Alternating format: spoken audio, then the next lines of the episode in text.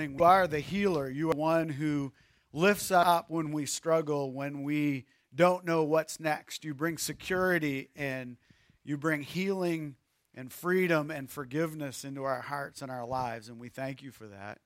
Thank you for being a God who cares about everything that we face in life. Thank you for being a God who knows every step that we need to take and everything that's before us. Thank you for the promise that you will provide all that is needed and that your grace is sufficient for us. And God, I pray that our worship and our heart attitude is pleasing to you today. I pray that you would be free by your Spirit to speak into our hearts and our lives as we look into the Word of God this morning. In your precious name we pray. Amen. Thanks. You can have a seat. Just wanted to take a moment this morning to say thank you to you as a church. Uh, as a lot of you already are aware, my mother uh, went home to be with the Lord this last week. And uh, thank you for your kind words and uh, prayers for my family and extended family. And we were able to have a funeral service for her yesterday, uh, live live streamed. My three of my so there's six of us in siblings, and uh, three of us weren't able to attend because we live scattered around and weren't able to go back to New Brunswick. Uh, we could not get clean enough, I guess, according to them uh, to be able to go back into the province. So the service was live streamed, we want to just say thank you for your prayers for the family and, and also the, the flowers that were sent from Mossbrook Church. Uh, was was great, and uh, mom was a godly lady who uh, every day of life lifted uh, all of us and our family up before the Lord. My family, all six of the kids, are involved in some way in ministry, and uh, my mom made sure that we were all brought before the throne of grace every morning, and uh, all of the grandkids. And she had a long prayer list. And when she started, uh, if it was before a meal, you could be there a long time sometimes. Um, but we really appreciated what mom uh, really did for all of us uh, before God, and it's a great heritage.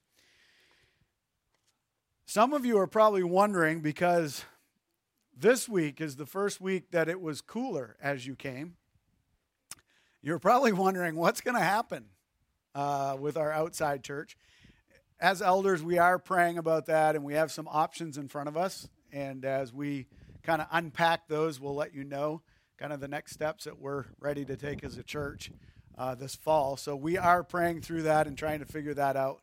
And uh, we do know that eventually, if we don't do something, we'll be sitting in parkas uh, and there'll be snow at our feet. So, if you've been with us over the last few weeks, uh, we've been talking through one sermon out of every book of the Bible. And we this morning have got to the book of Nehemiah, and I am so thankful that the book of Nehemiah landed on my week. Uh, this is one of my favorite books in all of the Bible.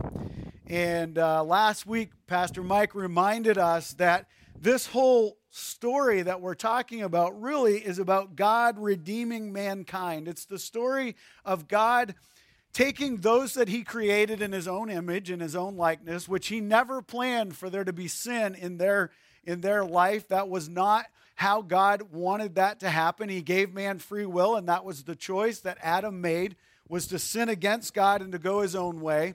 And he really planned us to live in and fellowship with him and when Adam broke that, Romans tells us, because of one man's sin entered into the world, then death passed upon all men, and all have sinned because of that. And so when that took place in Adam's life, we were our relationship with God was also severed.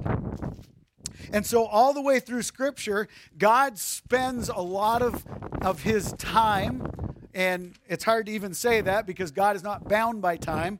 But in our understanding of life, God spends a lot of energy working to redeem mankind, to bring mankind back into fellowship with Him. And this week, as we jump into Nehemiah, you're going to see another side of that picture of God's redemption of mankind. Now, Nehemiah is part of the story that you were, were reading or looking at last week with Ezra. Remember last week, Pastor Mike told us that Ezra had returned to Jerusalem to rebuild the temple. That was, that was his heartbeat, and the king Cyrus had sent him, given him permission. He wasn't a godly king, but yet he sent him to go rebuild that temple. Now, Ezra went without a lot of extras. He didn't have a lot of extra help, but he went. And he was the second return there was a guy named Zerubbabel who went before him, and he tried to rebuild, and, and some people made it really hard for him, and so he gave up. There was a letter that came from the king and told him to stop, and he gave up. And then Ezra goes and he has the blessing of the king and he starts to put the temple together. And then we run into Nehemiah. And Nehemiah goes probably 15 to 20 years later King Artaxerxes is uh, on the throne at this point. And an interesting note about that, that, that this king would have been the stepson to Esther. And Esther is who I'm going to talk about next week. It seems a little out of line, but that's the way the books are coming. And Esther, Esther was a queen who, who had saved the, the Jewish nation, nation from being wiped out in that, in that particular time frame. And so this would have been her stepson.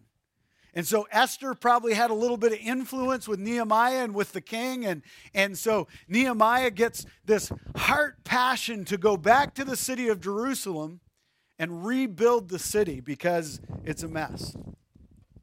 So Ezra is the prophet. Ezra is still alive with Nehemiah. I get you, to understand that these guys probably knew each other. It's very possible. And Malachi, who's another prophet at the end of the Old Testament, he's alive. He's writing at this time. And you need to understand this that Ezra and Malachi are the last two prophets that, that we have as a message from God to the people, the nation of Israel.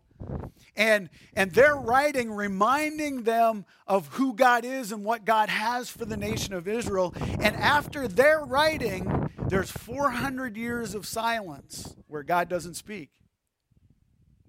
And until in the, in the Gospels we read that the Holy Spirit sends along a word that John the Baptist is coming, who's going to be a witness and a testimony that Jesus Christ is coming. And then he tells he tells through the angels that Jesus Christ is coming to the earth. There'd been 400 years since Ezra and Malachi and Nehemiah and these guys had been following God. 400 years of silence. So Nehemiah is kind of one of these guys who's kind of the last hurrah, if you will, where God is speaking directly to the people and he's trying to redeem and draw his people back. You ever get that feeling today? I do. Where God is going to the nation of, of the USA and the North American nations, Canada, and saying, hey, Hey, I've been speaking to you over a long period of time, and there's going to come a time where I'm going to stop. I'm done. We always look at our nation as being founded as a godly nation, and it probably was more godly than some. But it doesn't mean that the hand and the blessing of God has to stay on our nation. Nehemiah is a, is a Jewish man who had just come through 70, or, or the people with him and him included, had just come through 70 years of captivity. 70 years of the punishment of God. And he God speaks to him to take the next step to speak to this people. And so the hand of God on the nation of Israel had done exactly what he said he would do. He said, Look, if you won't obey, if you won't if you won't humble yourself, if you won't bow before me, if you won't say yes to me, then I'll make you do it. And I will cause things to happen in your nation and in your lives to draw you back to me. And and Nehemiah was living in the middle of that, and he's in a foreign country with a foreign king, and he's, he's the cupbearer to the king. And God comes and he speaks to him in that position. And this morning, I want to talk to you about doing your part, each of us doing our part, because that's really what the book of Nehemiah is all about. It's about a guy who does the part that God asks him to do for the nation of Israel. The first thing I want you to notice in this book of Nehemiah is this that the task is great. The task that Nehemiah has, it's really huge.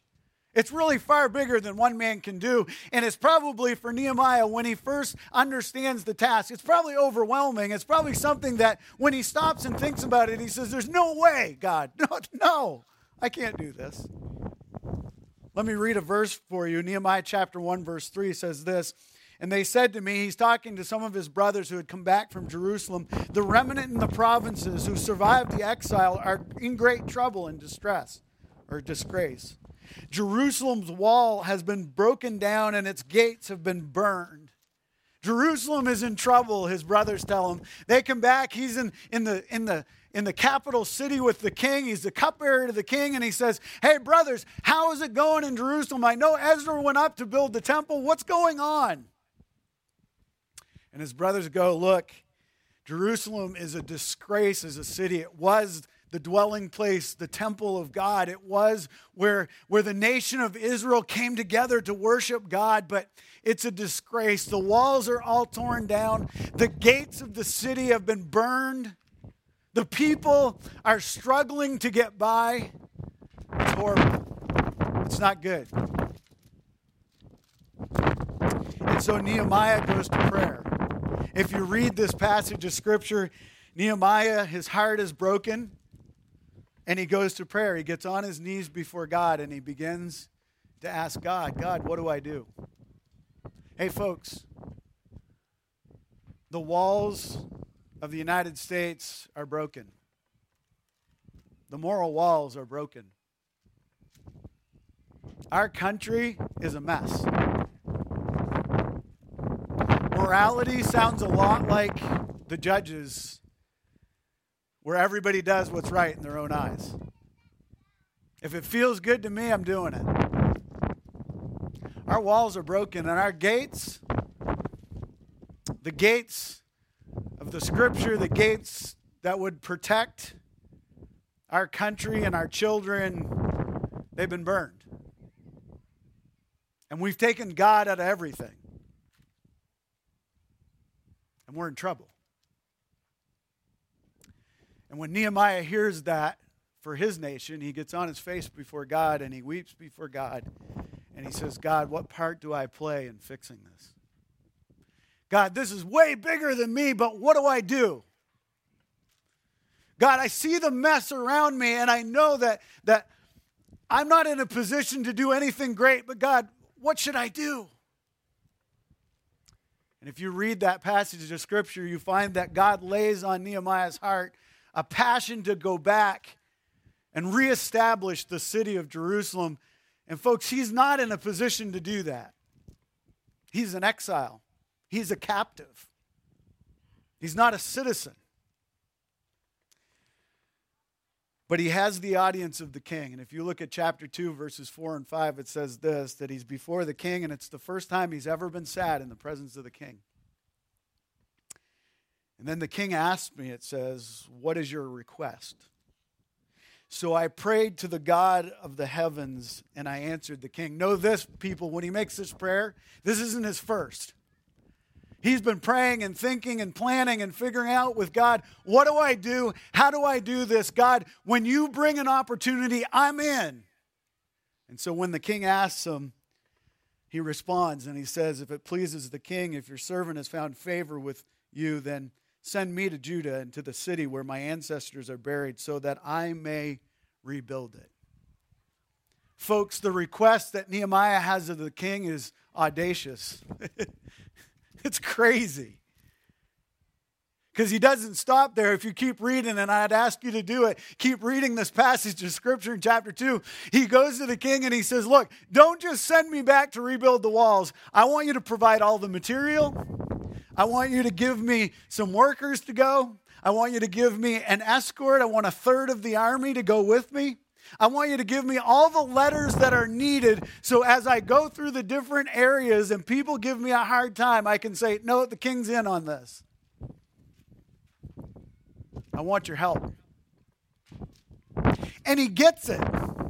The king gives it to him, everything he asked for. If you read this, not only does Nehemiah get the nod from the king and the queen, but he's also made the governor of Jerusalem. And he says, Go ahead, go do it. And you can have all of the rights of the governorship. In other words, you're going to get paid to do it at the same time. Go. When the king asked him, Nehemiah had an answer. Folks, if we go before God and we say, God, what is it that you want of me? God, what is it that you want me to do? Our walls are broken down. We're in trouble. What part do you want me to play? God will tell you. And He'll give you an answer. And when He gives you the answer, be prepared because He's going to put you in places you never dreamed that you would be. And He's going to ask you to do things with people that you never thought you would do.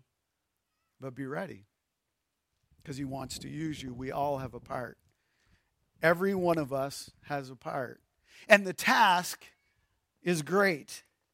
The task before us is huge. But God will provide what we need to complete the task that He has. Folks, we live in a day and age where, in our mind, the task before us, or whatever it is that we have to do, we want it to happen instantaneously. We want it just to add water and everything's done. We want to pop it in the microwave. But you and I both know that anything that's good worth eating doesn't come from a microwave. Right? It takes time and energy and plans and food that is prepared that is super delicious. Now, some of us, our, our taste buds have been ruined because we've eaten so much microwave stuff that we think it's good now but really, really good food. I made homemade ice cream the other day. I don't want to ruin it for you, but I made triple chocolate homemade ice cream the other day. And let me just tell you, it, it doesn't happen in a blink. It does. It's not just add water, right? You got to take the whole cream, two cups of whole cream, two cups, a half and half. You got to put the three different types of chocolate in there, put that on and boil that, bring that just to a don't boil it, just to a light simmer where the bubbles are just starting on the edge and there's a little bit of there's a little bit of, of, of steam coming off it. Don't let it boil though, you'll ruin it. And you let that cool a little bit. You mix the cocoa and the sugar together in the bowl, and you put the eight egg yolks in. I'm not going to tell you all my secrets, but you put the eight egg yolks in. And you mix that all up and you get that so it's nice and fine. And then as your mixture has cooled, you put that, and you don't want it to be too hot because it'll cook the eggs before it's ready. And you don't want to do that, it makes it lumpy. But what I'm telling you is this there's a process. And by the way, there was many, many uh, M&Ms and Heath Bar and I made a caramel mix that went in that as well. It's, it's just incredible. But here's the thing, and sorry, it's almost gone. Um, but it takes time, right? Anything good that we, it takes time. And the same is true here with Nehemiah. Nehemiah had, his heart was open to God. And when God began to work in his life, there's three or four months that pass where Nehemiah is on his face before God and he's asking God, God, what is it that you want from me? And he stays before God as God reveals what He wants. It takes time. And every great thing that God wants of us takes time. God has to work in us. It's not just add water. Now, I want you to realize as this goes on, if you look at chapter 2, verses 17 and 18, you'll find this that it takes a lot of hands to make this happen. The task, the great task, isn't just one person. Let me read this to you. So I said to them, He's now gathered a group of people together in Jerusalem. You see the trouble we are in. Jerusalem lies in ruins, and its gates have been burned. Come, let us rebuild Jerusalem's walls, so that we will no longer be a disgrace. And I told them how gracious the gracious hand of my God had been on me, and what the king had said to me. And they said, Look at this. Let's start rebuilding. And their hands were strengthened to do this good work. It wasn't just Nehemiah. Nehemiah came back to the people and he said, Look, God has laid this on my heart, and the king's in, and we have all the supplies we need. What do you think? And everybody's like, Yes, we're in, let's do this. It takes many hands to do the work. Hey, folks, for Mossbrook Church to grow and develop and become the ministry that God wants it to be in the Oxford Hills, it's not our leadership teams that make it happen, it's all of us together. It takes many hands to do the work because the task is great. And we all have a part to play in building what it is that God has asked of us. No great task is done with one person alone. It takes a group of people on mission, headed in the same direction, completing the tasks that God has asked of us. It takes lots of people to join together, and when they do, much is accomplished, and the load seems light. Not nearly as difficult. Hey, folks, God has called us to reach the Oxford Hills with the gospel of Jesus Christ. He hasn't just called us to feed people or, or to help people with clothing or to help people with, with physical needs. Yes, that's important and it needs to happen. But what He's really called us to do is to show the love of Jesus Christ, the fact that Jesus Christ came to this earth to redeem mankind, to give them hope and forgiveness and opportunity at life that they could never have any other way. And the task is great. And it can't happen with one or two people. It happens with all of us sharing the love of Jesus Christ with the town and the community that we live in. It took all the people joining together to do the task. Everyone has a part. If you were to look at chapters 3 and 4 and 5, and this is where we lose people in the book of Nehemiah because it's a list of people's names. I was, Catherine and I were talking this week, and she goes, I don't know why you love Nehemiah. There's so many names. And she's right, there are a lot of names. But if you look at chapter 3, chapter 4, and chapter 5, what you realize is they're not just people's names. What they're trying to help you to understand is this that every person had a part. Not too young, not too old. All the people were involved, not the professionals and the, and the blue collar. It, that wasn't it. Everybody had a part. Not everybody was skilled, but they all played a part. Everybody has a part to play. And if you read this story and you see what happened and you look back in history at what happened, in 52 days, they took a city that had been demolished, that was burned, that was ripped apart, and in 52 days, they put the walls all back together. And it wasn't because of their great skill. Nehemiah says it's because the hand of God was on them as they worked hand of God was on them. Folks, Mossbrook Church, the hand of God is on us. The Spirit of God is here. And the task is great, but the work can be completed because the hand of God is on us. It's the work that He wants done. Everyone did their part. These guys weren't all builders.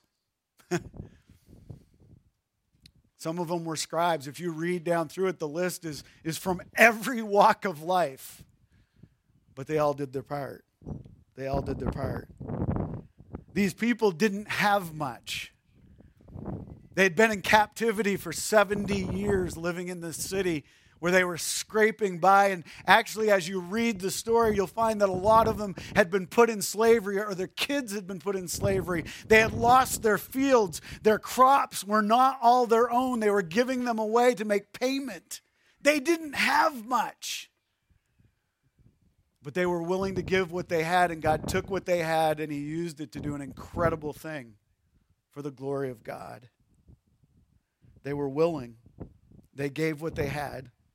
They used their energy. They were teachable. They were part of the whole. They made sure that they were in. Remember, a couple of weeks ago, we talked about being in, being all in, giving our heart and our soul to God and doing our part. They were all in. Are you? Are you willing to do your part? The task is great, it takes many hands. And when we all do our part, a lot is accomplished. But I need you to realize something. There's this little teeny verse in chapter 3, verse 5, and I want to read it for you because it's really important. Beside them, the Tekoites made repairs. Catch this. Catch this. But the nobles or their nobles did not lift a finger to help their supervisors. One little verse, one little phrase catches my attention every time I read it. But their nobles did not lift a finger to help. I don't want you to miss this, people. There are always people who will not engage. Always. There's always people who don't want to help. Always. And a couple of things can happen. And I love that in the book of Nehemiah, this is the only phrase that you see about it. This is it. And I think there's a, a really big lesson here for us. Nehemiah spends all of his time. We believe that Ezra wrote the book of Nehemiah and he took it from Nehemiah's own journals. That's what we believe happened. But as Nehemiah is writing about all of the events that are taking place in these 52 days and then the years following as he's governor of the city of Jerusalem, he spends all of his time and energy focused on all the stuff that the people were doing right. And he has this one little phrase in here where he says, Look, there was a group of people who didn't engage and they weren't part. And often for us, the opposite happens. There's a few people who aren't working, they're not helping, and we fixate on those few people who aren't doing anything, and everything comes to a screeching halt. Because we throw our hands up and we say, they're not involved, they're not part. What are we going to do? How are we going to get them engaged? How are we going to spend time and energy pulling them in so that they're part? They're missing out, they're missing the blessing. What are we going to do? We got to get them to help us. No, we don't. That's not our job, that's the Spirit of God's job. My job is to do the, the chores, the work, use my gift that God asked me to use, not fixate on somebody else, not pay attention to what they're doing. God asked me to do what He asked me to do. And the moment I start thinking about what everybody else is doing, guess what? I get bitter. I get angry. I start being hard to get along with. My attitude stinks and it affects all the other people that I'm living life with. And so I love this because Nehemiah puts it in a great perspective. In the middle of building this, in the middle of doing this phenomenal job, he says, Yeah, and there was a few people who decided not to help. But we're working. And off he goes. And they keep working. Hey, let me ask you a question this morning. Christ follower, have you been so busy watching what everybody else is doing that you've forgotten what the job is that God asked you to do? Have you been so fixated on what everybody else is, is or is not doing that the job you're supposed to be doing is not being done? Have you been so busy trying to pull other people along with you that the very thing that God asked you to do has been sidelined? Don't do it. Pray for them, encourage them, be there to help them, but keep going. Don't stop. Don't stop. Look, I love this book. I love all that takes place. If you were to read through this, and I ask you to do it, take the time to read it, you'll find this that not only did they rebuild the walls, and that's pretty amazing when you read it, and there's some of the best leadership lessons that you'll ever read anywhere found in this book. But not only do they build the wall, but here's what Nehemiah does, and, and it, it's so amazing. He takes these people and he takes the, the temple that Ezra had rebuilt, and he brings Ezra in and he says, Ezra, I want you to take the book of the law, I want you to take the Bible. It would have been the scrolls that they had at that time. And Ezra digs them out and he goes and he stands before the people in the public place, not just in the temple, but in the public place, and he begins to read the word of God. And the people, they gather and they stand to hear the word. There was a hunger for the word of God because it had been lost. And they stood and they listened to the word of God and they made a covenant together to follow the word of God and to do what God asked of them. And you'll find as you read this that Nehemiah, as their governor, leads with an integrity, a heart of integrity, and he cleans up all that was going on in the city. And Ezra cleans up the temple and they begin to worship together and to follow God. And every one of them that's there, that's in, does their part. And God is honored and glorified. Hey, let me ask you this morning how about you? This is way back, this is history. This is a picture of what God did with a group of people. One person it started with who said yes, and then a group of people who also said yes. And it's a great picture for us to say yes to God. God, what is it that you would have of me? Get on your face before God and ask Him. And then don't spend a lot of time looking at everybody else who's not doing what they're supposed to do. You do what God's asked you to do, do it together. Do it as a team on mission to complete what God has asked of us as a church. And let's see what God does. We're in the middle of a very unknown period of time. But you know what? I don't look at, at this as horrible. I look at that God wants to do something different. So, what is it? What's He want to do? How does He want to use us? How does He want to make a difference in this community? How does He want to use you? Father, would you grant us the courage to say yes to you? Would you grant us the ability to hear from you, to allow your spirit to touch our hearts? The task before us is great. Help us to be willing to engage and do our part. The little that we have is yours. Use it for your glory to grow your kingdom. In your name we pray. Amen.